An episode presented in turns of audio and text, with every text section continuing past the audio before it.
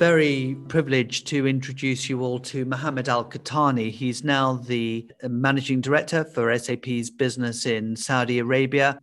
At the young age of 32, I believe he was, in fact, the youngest managing director of any SAP company at the time. And he describes the particular journey that he took when he had inherited um, a team of people working in Saudi Arabia and looking at how he had to fast track his own personal development of leadership skills in that process in order to earn the trust of his team. The title of uh, Mohammed's project is Leadership with a particular focus on uh, the role that coaching has in leadership, in defining leadership. He was someone that I met um, during the early stages of his uh, Masters for Leading Sales Transformation program. And absolutely delighted he's here to join us uh, for this podcast. Mohammed, first of all, I just have to say huge thanks for you joining this sales transformation podcast. It's a complete um, uh, privilege for me to to actually have some time with students who've done such uh, remarkable research on their given topic and I'm very much looking forward to uh, the next uh, 45 minutes or so. Um, Mohammed, before we start, I wonder if you could, for the benefit of the listeners, just give a short background as to who you are and where you've come from as well. What's been your journey in your career to date? Perfect. Uh, my name is Mohammed AlKhotani. I work for SAP for the past 10 years, and prior to that, I was with Cisco for about three years, total years of experience around, around 13. I have a computer engineering background, so I'm away from business. However, I ended up where I could combine, you know, business and my technical background and, and grow my career. Uh, basically, I started in SAP from an entry level, and I worked as an account manager for the first uh, year and a half. And then I moved to handle uh, as, a, as a leader for the energy sector across Saudi Arabia uh, for about three years, and then four years handling Ariba across Middle East. And for the, for the past two years, I have been uh, promoted as the managing director for SAP in Saudi. And I believe you're one of the youngest um, managing directors, if I'm not mistaken. Yes, correct. Yeah. yeah. Well, during the transition, age was an issue. We know we're not sure that uh, uh, I could. I started. I was 34. The first leadership uh, position. Yeah. I was. I was uh, 20, 26, 27, if I'm not mistaken. So it was a bit of a journey uh, luck helped me a bit. So at the beginning, I joined the SAP where we were 20 employees in Saudi. So I would say very early in the days before they uh, before they start. So basically, uh, it was a very interesting journey. I le- learned a lot on it. And, and to be honest, my age, since you brought it up, was the, the indication for me to uh, research more uh, around leadership. Yes, it must have been uh, quite a challenge being promoted to that position at such a young age and knowing that particularly in the Saudi, well, maybe I'm mistaken, in the Saudi cultural, which could be sort of hierarchical, perhaps a little. Um, you were probably managing people with more experience and perhaps older than yourself. Uh, correct. And to be honest, uh, at the beginning, the team was shocked because you go to the energy sector where the average age in oil and gas companies above 48 so uh, people would not perceive you as, a, as the person who will show them the future and improve the roadmaps and innovation plans. Uh, also with the team. So a lot of the people, uh, sorry for the word, thought, uh, you know, who is this kid that they are bringing to, you know, managing us with, you know, 20 years plus experience. And uh, it, w- it was tough at the beginning, but you know, cases prove trust, and I was able to, you know, gain the team's trust quickly, and we continued a very long journey together. So yeah, Mohammed, that's fantastic. And you alluded earlier on to the fact that perhaps taking on board this kind of responsibility and position motivated you to want to research and to explore leadership as a broad topic, which is, I believe, the subject of your research. It's connected to leadership, isn't it? I know that you've got a focus on coaching in particular. Correct. Yeah. Okay. So leadership is such a broad topic, but you are particularly interested, I believe, in the coaching dimension to leadership. So I wonder if you could explain what, what caught your interest in this particular topic. Uh, okay, two topics an external factor and an internal factor. When I got promoted as an, at an early age, I didn't like how was people are trying to make me as a leader without uh, many details. Uh, I believe the leadership school that major, many of the leaders, I would say, are coming from the 80s, early 90s, where it was very tough, it was very telling, it was very coming from guidance rather than coaching. And to be honest, I wanted to prove that there is a, a potential that we can unleash if we move more towards coaching, uh, because this will give uh, you know a, a, bigger comfort zone for people to be who they are and get the best out of them rather than following the traditional way of leadership. And that was the indicator. The second external factor was Simon Sinek. I'm a big fan of his perception in, in leadership because for him, coaching is key in every discussion that he, he has and whenever he talks about leadership. And that was another factor where I said, look, this is something that is new in terms of a mentality to Middle East, especially Saudi Arabia. And I need to somehow action research, if I may say, part of my master's within SAP to prove in terms of not only uh, data gathering or, or questionnaires, but rather than you know live cases where this can happen, can be repeated, and this unleashed potential can be seen in many occasions. That's why the research probably took more than it should. But to be honest, it was worth the time and, and the efforts in order to make it as an engine where people can copy and, and learn from and, and uh, take forward. Yeah, I think it was really interesting in your case because you, you were on the second if I remember, cohort that Correct. we ran of the master's programs. And suddenly, not suddenly, but I think after the first year, you sort of took some time out. I don't know if you took some time out or whether you continued your research. You know, like you said, it took longer, but it was amazing to hear you come back onto the program a bit later and um, and complete it. Okay, so I think you've explained, you know, your topic and why you were concerned with it. And I'm intrigued also with the cultural dimension you brought into it. The fact that you were, in a way, wanting to test a theory that perhaps wasn't prevalent um, in the environment in which you've been brought into. Um, and yet here you are, actually very young, taking on quite a responsible position, and not only having to deal with that, but wanting to shape your own theory of leadership practice, which I think is an amazingly entrepreneurial in a way. Correct. yeah. I wonder if I could just spend a bit more time talking about the people that influenced you when you were early on in your journey, perhaps before you did the research, because I know that you've mentioned Simon Sinek as being someone that influenced you. Um, and I know that you had other influences or other literature that you were interested in pursuing. Um, I wonder if you can just talk us through a little bit um, some of the areas that you explored um, before you knuckle down to your own research. Mm-hmm. Okay, basically, the spark was a quote uh, that Simon once said, uh, which is great leaders give everyone something to believe in, not something to do. So since then, I had always in my mind results and goals shouldn't be set, uh, actions should not be set as goals, same as results. Those are basically uh, comes after uh, coaching people to believe in, in, in, a common objective.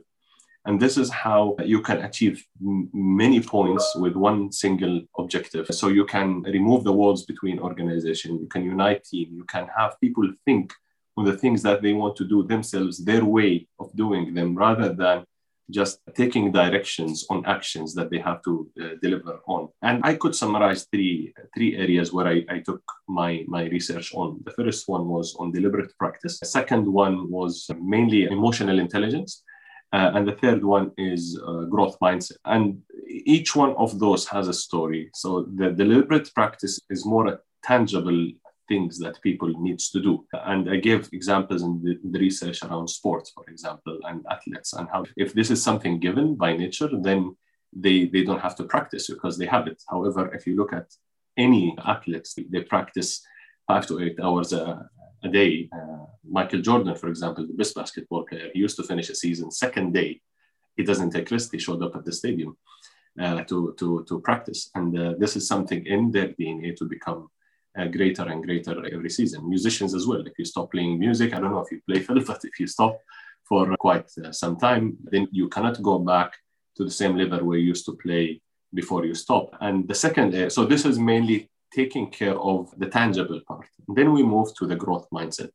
Uh, and this is where you touch the deeper. Uh, so practice, deliberate practice is the change, how you make it uh, more structured and more detailed uh, oriented. And then we move to the, I would say, new way of thinking, which is the, the growth mindset. And here where you touch emotions. And if you look at great leaders in any aspects, be it religion, be it sport, business, uh, all of them, they have this, this thing in common. They can influence and touch the belief of people in, in common objective. And probably I touched based on that during the Ariba days where I stopped. It took some time I wouldn't say off the program, but rather than evaluating the case and adding more use cases because at the beginning the research was I didn't believe it had enough results to to, to end it in, in a good way. Ariba was like a startup in the Middle East. Nobody wanted to touch it. Uh, procurement solution is something boring. You sell to procurement people, which is not a, a profession that they teach in university. Everybody ended in procurement by chance. Nobody planned to be a buyer when they grow up. So it's a difficult environment to make it, you know, cool. And I built a team from scratch, and it was very hard to bring people from different countries, different backgrounds. We had, I think, not less than 20, 25 nationalities, around 30, 40 team members, where they literally care about each other's uh, KPIs um, because they believed in a bigger picture, uh, not thinking always that this what this action adds to me rather than what it adds to the team. And the only way you could do this is basically touching the feeling and, and have this mm-hmm. growth mindset built in their brains every day, in every conversation, in every all hands meeting, in every forecast call.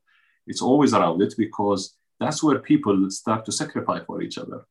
And that's when people start building strong bonds. They are united under one common goal, and then magic happens. Trust me marketing cares about sales sales cares about pre-sales pre-sales cares about consulting and so on because they have you know a dream that they all believe in. It can happen and they're working towards it. So no matter how the differences are then uh, the other way i was referring to the 80s 90s is coming back as a boss i can just ask people to do it put a kpi sit with them performance reviews and trust me it, it can work but it's not a long-term plan.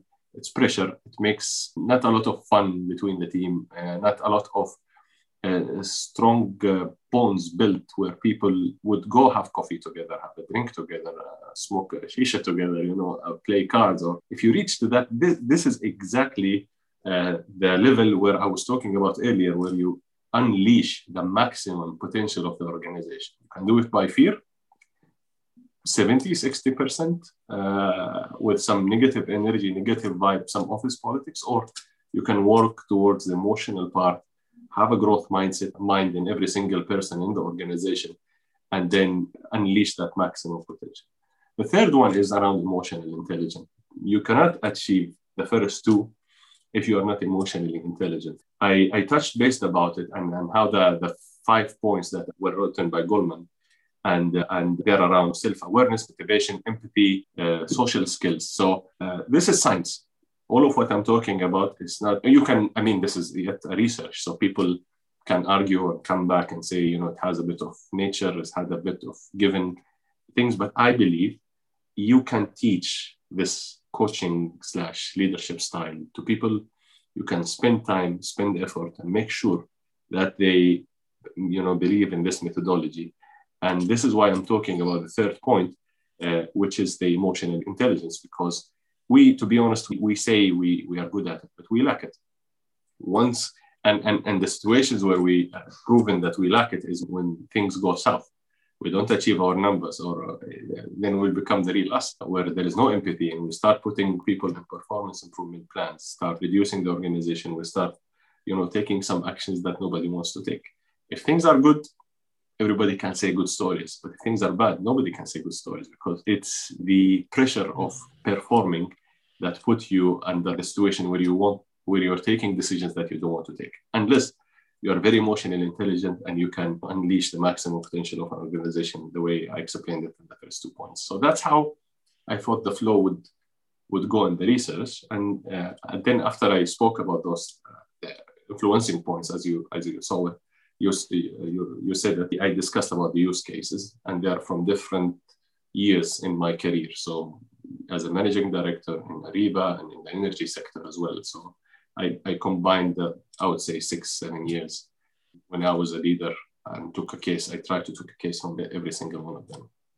So, before we go into the sort of research and the case studies that you share in your your project, I'd just like to dwell perhaps briefly on something that was struck me when I was reading your dissertation, which is you talk about uh, not just some of the academic um, work that has been done by people like Simon Sinek and Goleman and so on, on intelli- emotional intelligence. Um, but you also talk about Moneyball. And like you, I love that film. You know, it, it, was just incredible how, but that was very much about numbers, wasn't it? And different ways of looking at data. So on the one hand, you've got the sort of data driven approach.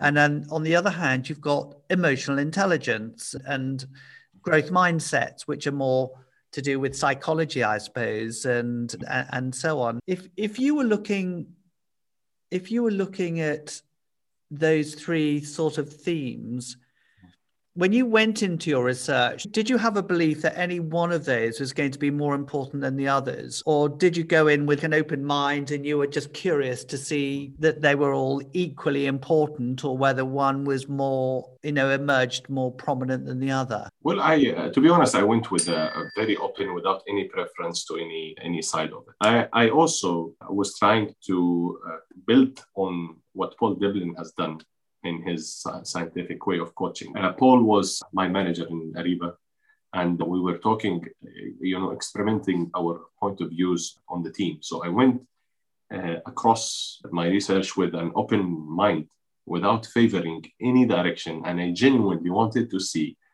uh, what would be the outcome of all of the ways. And a, a balanced combination, I believe, is the right way forward. And this is why I mentioned Moneyball. And it didn't only mention it because of the numbers, but because Billy Beane believed in something new. And this is how he triggered the whole uh, people around him towards a common goal. And he, you know, was offered by 49ers, I think, I, I can't remember, uh, the highest salary in the history without even achieving his goal, being the champion, but because he achieved some uh, records in number of wins and the way he acquired player value for money kind of tactic, how he, can, he could live in conditions and change the condition around him. So I mentioned it because it has a scientific way in decision making, but in the same time, uh, also the belief and how he can he could influence people around him towards his goal in in looking at things uh, uh, differently, and he saw the results afterward. He didn't attend games. He wasn't in the, in the field with the coach directing people. He, he, he doesn't. He couldn't. If you watch the film, he's a kind of person who would sit back, let people do their jobs and watch from behind uh, uh, when that belief um, belief happened. Some players, even when he offered them uh, some roles in the team, they didn't believe they can do them. But because of his scientific approach, uh, created that that uh, kind of an environment where they could achieve something different. Yeah, so it's an amazing story. And I, I, like you. I love the way that people can reinvent how you look at information and data and start to uh, sort of draw conclusions. And I know from the work that Paul Devlin did that you referred to earlier on about the impact that kind of had on leading and lagging indicators in particular, yes. and and how he used that within Ariba. So it's wonderful to see how you've continued to explore some of those concepts that Paul did as well. Okay, so let's move on. So that's the background, and we've talked about these three different themes to your research. It's interesting, I hadn't appreciated till now, Mohammed, that you'd actually drawn as case studies people from different parts of your leadership over the years. I was very interested in in the story you talked about procurement because you say that procurement is not a particularly sexy uh, so, sort of part of the business. I can understand the challenges of recruiting salespeople to sell procurement solutions. I mean, that's like an oxymoron in a way, yeah. isn't it? But clearly, you'd built a vision there. And what I particularly love about just one of your cases is how you found someone from the procurement industry. Yeah. And actually said, hey, what about considering sales? You know, I just thought I thought that was brilliant. Getting someone who understands how people buy. It's it's an obvious thing to do in some ways, but I just love the way that you took this individual and used your coaching approach to see if you mm. can completely sort of give him a new aspect to life and a new career, which is what you did. I don't know if you want to start by talking about him as a sort of case study, he's one of three that you described, or but I just no, love- I can uh, definitely. Yeah. He um, he's a brilliant guy uh, that I met uh, through business as a customer, and I thought he has something different. And to be honest, at that time, a lot of people were telling me people are born as salespeople, you know, and uh, this is something you cannot give. It is by nature, and I didn't believe in it. I believe even this, the people part in sales is psychology at times, and psychology is science. So I always believe that with coaching, you you can uh, teach sales, and it was a challenge that I took. Different. Usually, uh, if you're in a sales organization, heavily depending on numbers, and you want to go from here to there, uh, you need to acquire the best salespeople in the market. That's the school of thought that we always have. You never think like Moneyball, where you take a person probably uh, with, I would say, less salary than the number one sales guy in the field and in the country, and you teach him sales uh, rather than take a sales guy and teach him what he, the two, three sentences to say to a chief procurement officer when he wants to pitch Ariba. But I took the challenge because I wanted to prove uh, and research if it is really science to coach sales, to announce sales, career candidate or, or it's easier to have a good sales person and teaching procurement. We all agree that the first, the second, the last one is easier to do. And I hire different salespeople, different backgrounds. You give them the solution, three months, and they get it and they move on. But taking a guy who understands procurement very well uh, was was was a challenge, as, as you rightfully uh, said. Uh, I found that guy, when he first joined, the best guy where executives listen to him. CFOs just love him. Uh, he's an accountant uh, background, accounting background that did procurement. CPOs, CFOs, they just love him. He knows their issues, he knows the collection, the payments, DPOs, and all of those KPIs. And He goes and he enjoys the discussion. But this is not getting me anywhere. We're not selling, you know. A year later, I thought, to be honest with you, Phil, and, and, and be very transparent for the sake of uh, the success of the podcast, I thought I, did, I made a mistake. A year later, I was like, what did I do? I think I was dreaming and I was about to really change my belief.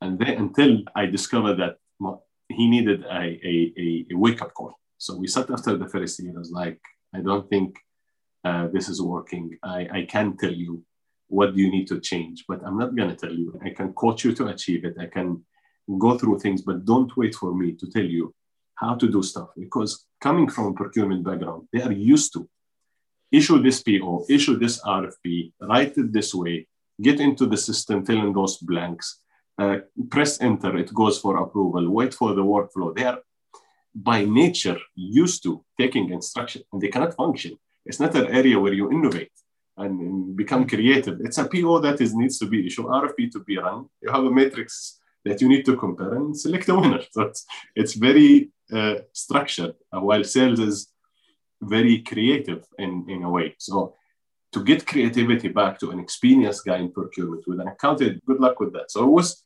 he needed that wake up call that he needs to throw. I don't want to say throw because he benefits from experience, but at least change a lot of factor in his previous experience, how he absorbed and how he approached people around him differently. And I, I use the word people because I'm referring to customers, partners, colleagues, technical team behind him in, in a very different way.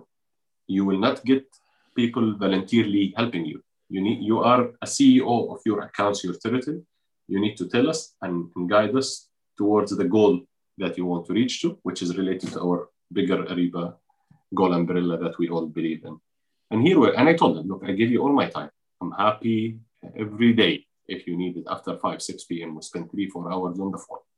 I'm happy to have just a normal, no pressure, normal conversation with you to make sure that. So we we agreed to set it on weekly. Sometimes he needed bi-weekly. I used to review every single thing that he used to do in a question and answer way. And I, I, I, I tried as much as possible not to tell rather than ask, think, explore in sometimes, and be honest again with you, I had to tell him, guide him where I see things are, you know, going to wrong direction. I had to uh, bring the discussion back and then innovate again. It was tiring, but the result was phenomenal. The guy made it after the first year. He made it to Hawaii three years in a row uh, in the winner's circle, overachievement records. He's the best sales guy. He's promoted twice already in those three years. So it was a really outstanding performance that we he was surprised. And, and when we sat together now, years later, he said, Man, when I remember the first day, I couldn't get the conversations we have. Now I understand. Understand the questions that you used to ask, understand the things that you, you were mentioning because, and I appreciate it because I know how must that been difficult with you to make me think uh, this way. It's not, it's not easy. Uh, it was, it was tough. Mm. It's a wonderful story though. And so the trigger that changed his performance was this, what realization that he needed to change some of his mindset and to let go of things that he might have been used to in the past. Mm coupled with the fact that you and he spent so much time together, you in a coaching role, guiding him through that transformation of him. And that is what's led to his phenomenal success. And I, I suspect that that sometimes people who make such a big change become evangelists a little bit of the approach that you've taken. So I'm sure he's going to be like you, a great believer in the power of coaching with his people because he's seen the benefit to him. But what a great story.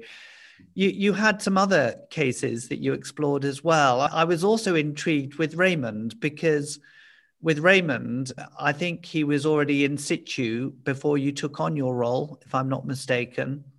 Correct and he had a very different sort of character it seemed to me much more around operations. And i just loved hearing you tell that story because it's not easy when you move into a role and dealing with some of the historical relationships that existed. So perhaps you could talk through the raymond story a bit. Yeah raymond was actually the executive assistant for my predecessor in, in the role. And when i came into the picture he thought that he would probably lose his job because usually people work with the people that they usually feel good together. I never had that approach. I try as much as possible to work with the organization I have, use the resources I have, promote within the organization, uh, make because this bring confidence in the company that this is a place to grow in, not only to get a salary and, and uh, leave at the end of the month. So I sat with uh, with him and I said, "Look, relax. We're, we're, we're good." And and the first month I saw an outstanding performance, very proactive in more than what I need. So I sat with him. I asked about his background. Apparently, he was doing his master's degrees in uh, Singapore University, and he was his background is business. So I, I, told him, "Look, man, I think you can grow your career. I'm very comfortable, and don't get me wrong, but I believe that you are overqualified for the role, and probably you need to think on where you could go next." He couldn't believe what I was saying. He, he, he thought I'm joking. He thought I'm, I'm trying to take him away. He didn't take me seriously. And then he said, look, I'm really good with numbers. So business ops, business operations would be an area of, of interest. So I started, then we started the journey of sitting together and, and giving time uh, to coach and unleash uh, the potential that I talked about earlier. And then I started to put some, get him to, to, to set his own path in operations. What would he do different? What kind of objectives he wants to do? What, how we can try, you know, in terms of tasks. Okay, this is the objective that you see, how we can reach it. What do you want? What do you need to do? And I leave him a week, two months. Sometimes he comes back with the results and I see impressive stuff, really impressive, outstanding. Until I took the move. So the lady that used to manage um, business operations. She moved to sales. And again, she wasn't really doing great in operations. And this year, we just finished the year, she made the two winner circle Hawaii in sales. Fantastic. I couldn't talk. I didn't talk about her because I didn't finish the research on her case. But she made it to win. She not only made it to win circle. She is the best account manager for Q4 last year for the combined target. Yeah, she was the highest achievement. And then um, uh, Raymond, uh, starting in operation, he introduced uh, new models in, in, in, business operations, we weren't the best, to be honest. I don't want to say the ranking was really needs a lot of improvement, I would say. He went to his training, he came back, with so many ideas. He just took me to the room. He said, I don't know what I, what I'm, I'm not structured. I'm to tell you everything that I've seen in, in the past a couple of months, a couple of weeks in the training, but we have to do something different. I said, this is good. Let's, he takes a board and he just, we spent hours drawing stuff and up and down. And he said, then it was too much. I told him, man, who is the best that you met between your colleagues in the training? He said, Japan. Japan globally, they're excellent in terms of business ops, the Japanese mentality. Mm-hmm. I said, fine, if we are number, you know, all the way down in the ranking, we don't want to be number one. We don't have to innovate. Let's copy number one. I'm happy with number two as a person. so we identify, he, he could actually, in the discussion, identify three areas that we have to look at differently, which is around demand generation, deal qualification, and, and Q plus one, Q plus two reviews. So we introduced those three boards where we qualify, we demand generate well between marketing, sales, pre-sales, the rest of the teams, and then we do the future reviews as we do the current quarter. So quarter plus one and current, and results were unbelievable. In every quarter across EMEA South, we are either number two or one or three in terms of excellence. He creates platforms and, and stuff that EMEA South team and other countries copy and use the way we evaluate performance, dashboards that we have, the way we evaluate business, look at different line of businesses, potential areas to unleash, where it become really an engine of uh, volume business, not only big deals like Saudi Arabia was uh, trademark in, in, the past, where mm-hmm. you know, rich oil, you know, one, two big deals would make it in every year. We, we had so many volume transaction business the past two years. So he did great. And the predecessor did great as well. She did amazing in sales. But that's, that's not mentioned in the research, but it was a great, great case as well. Yeah, that's fantastic. And then there was the third case study. Was that Ibrahim? I may have got the names yeah. muddled up a little Correct. bit. But can you tell me about the Ibrahim story then and how uh, that influenced your findings on the research? Ibrahim is very ambitious uh, leader, I would say, in, in, in Saudi. And he basically, uh, one of the young talent who joined the company in 2012, he, he comes from a technical background as a solution architect.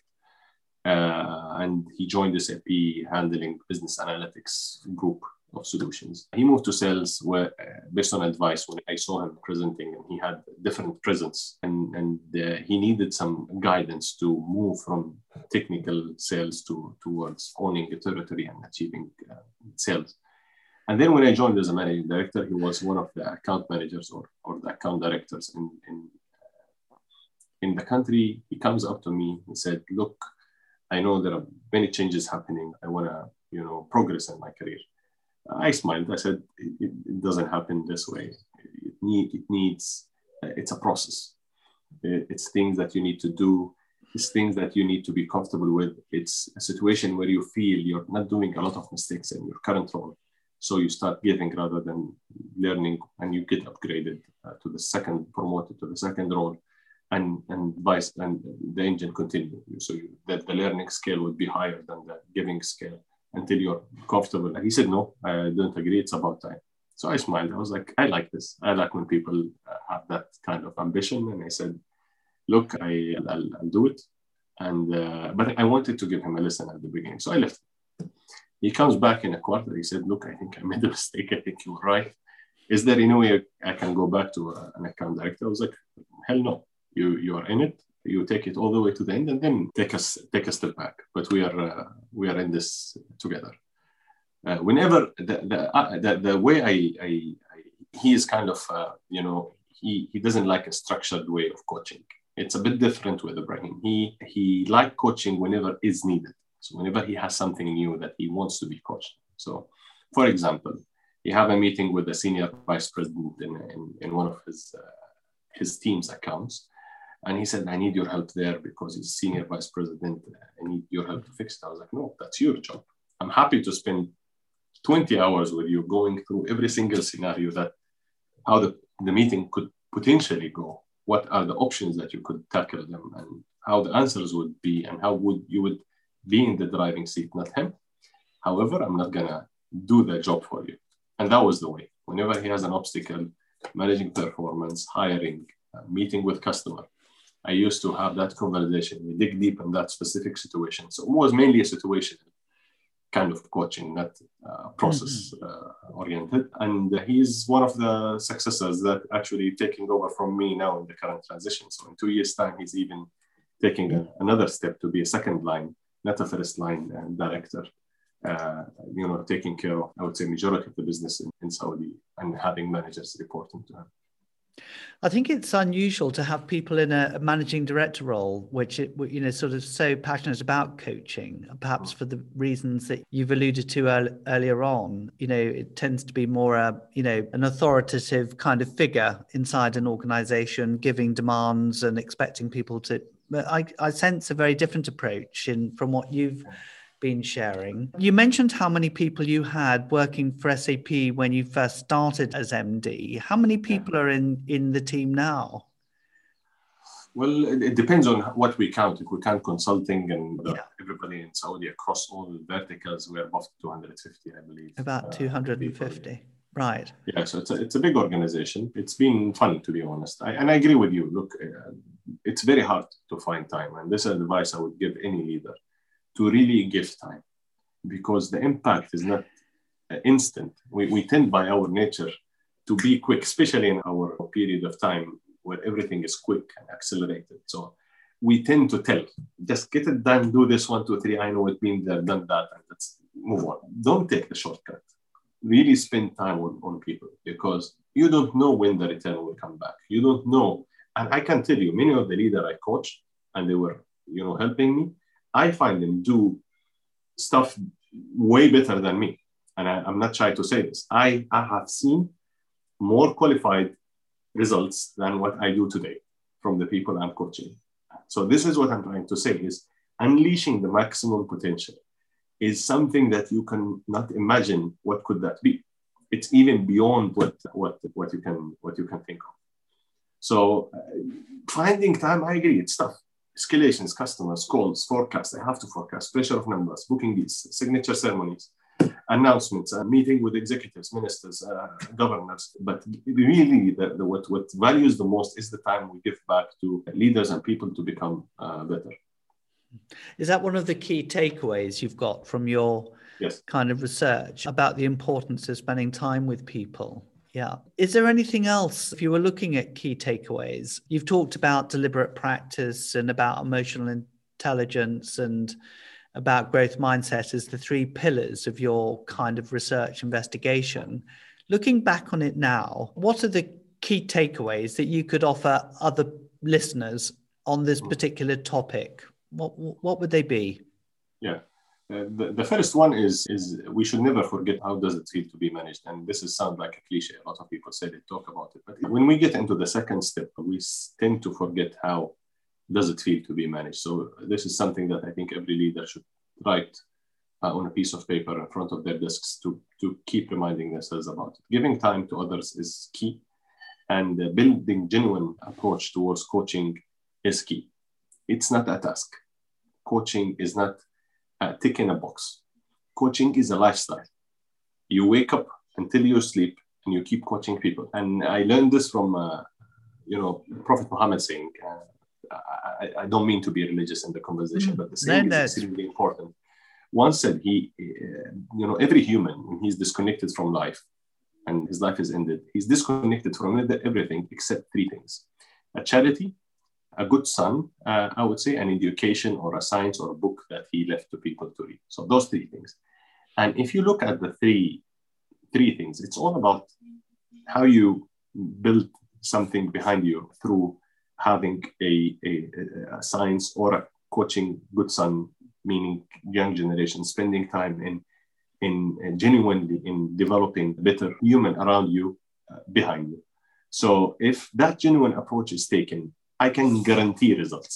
I can commit, you know, 100% that people will be shocked on what could come out of that. Out of that. And I'm even uh, researching now basketball team, Golden State Warriors. I'm not sure if you are following basketball, but they got the champion championship 40 years later after the last championship.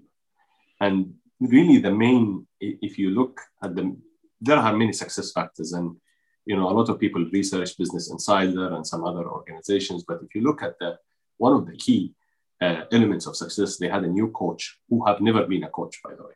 He was a player, team manager, and his first coaching job, he got the championship, Steve Kerr.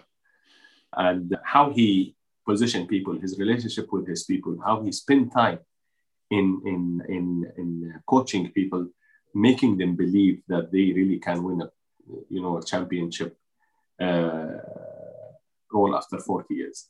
Now, why, why am I mentioning and researching this story? Because they didn't have one player, uh, a Michael Jordan or a one that can carry a team. It was really a different team. Nobody expected them to win the championship. Most of the players were drafted round, round nine or round 11 when they picked them from universities, like Steph Curry or Klay Thompson. They weren't picked to be the best. The second reason, it, it, they won a championship times after it. So they reached the final match the season after. They learned from mistakes, then they won the championship the season after. So it was a kind of an engine uh, that proved that you know coaching is scientific to unleash the potential from from that organization. And and Steve Kerr is the from the people I learned that uh, coaching is not is not a, a task. It's not a tick in a box. It's something that you really genuinely believe in and you have it as your own lifestyle coaching your kids your wife your partner your uh, colleagues at work, your peers, your reportees, your managers sometimes indirectly, Q&A, and, and giving back, the impact of giving back is way, way higher than just telling. Hmm. Well, that's fantastic, Mohammed. I just have to thank you so much for your time on the podcast. I think we've covered everything that we need to. I think it's uh, it's been so interesting hearing you tell your story with such passion. I can tell that it's something you truly believe in. And I'm looking forward to that book that you mentioned. I'm sure that's in progress somehow, but I just want to thank you very much for your time, giving me your insights. It's been brilliant. I appreciate having me, to be honest. And it's really a pleasure, always a pleasure. Whenever, you know, anyone from listeners, if they have any question, you may share my contacts. I'll be more than happy okay. to share any of the stories, the experiences, and, and uh, go into similar conversations in the future. That's brilliant. Thank you. of course. Uh, it's always a pleasure. And thanks to you for, for having me. Really, it's an honor. What are your thoughts about coaching now, having listened to Mohammed's experience? What can you take away from it? I think what for me has been very interesting is, is how he's approached coaching from a, a data driven mindset, which is around the concept of deliberate practice and also about about how emotional intelligence and growth mindsets have played a key part in defining what a great coach should be. What I found fascinating about Mohammed's story is, is how he has based it on on a number of case studies where he's taken individuals either at a very young age wanting to ambitiously grow their career or whether he's taken someone who hasn't been in sales and transformed them into one of the top sales uh, performers, or whether he's taken someone who has clearly a talent for sales operations and how they've through coaching used that individual to help redefine how they approach the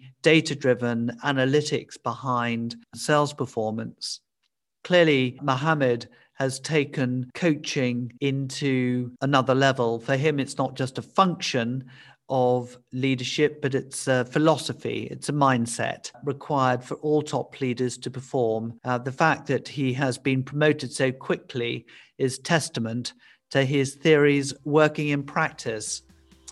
So I hope Mohammed's story has demonstrated more about the impact that coaching can have on transforming sales performance. We've just launched a new program called Coaching for Sales Transformation. It's accredited by the Institute of Leadership and Management or the ILM. We truly believe that this program will make a huge impact on how your sales teams perform. Check out the show notes for more information and learn more about the program. Also, in the show notes is a link to our mindset survey. We encourage you to take a look at the mindset survey and invest time in getting to know whether or not you have the key sales mindsets that customers have said that they want to see in salespeople. I think you'll enjoy the exercise.